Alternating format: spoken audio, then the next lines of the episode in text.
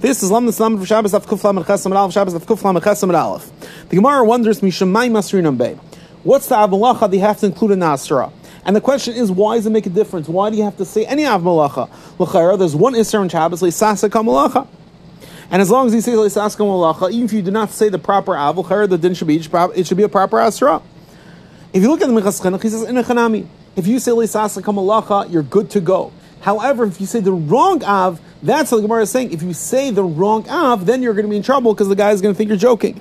That is the sheet of Minchas Chinuch and Chanami Hasra by Shabbos. You say Lisas Gamalacha, you're good to go. You do not need to say the Amalacha, and our Gemara is just letting us know that if you say the wrong one, then you're in trouble. Then there's no Hasra. There's no good Hasra.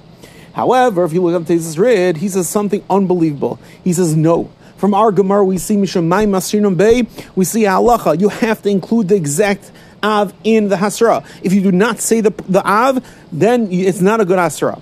Why? He explains just like by Chilv and Dam. Let's say you warned someone that's about to Chilv, you said it's Asr Ti Dam. Of course, it's not a good Hasra. Chilv and Dam are two separate Yisurim.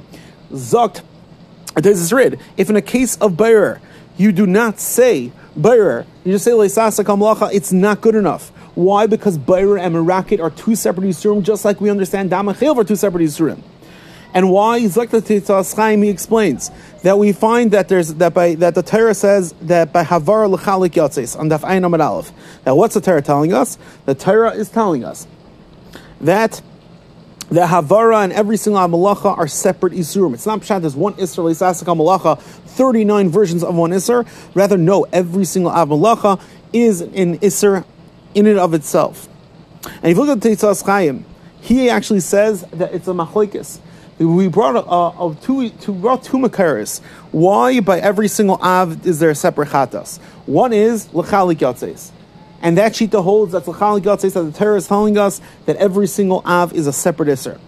Another makar in that why you have two chatases by two daves is mechalea meisyamas, a special riboy.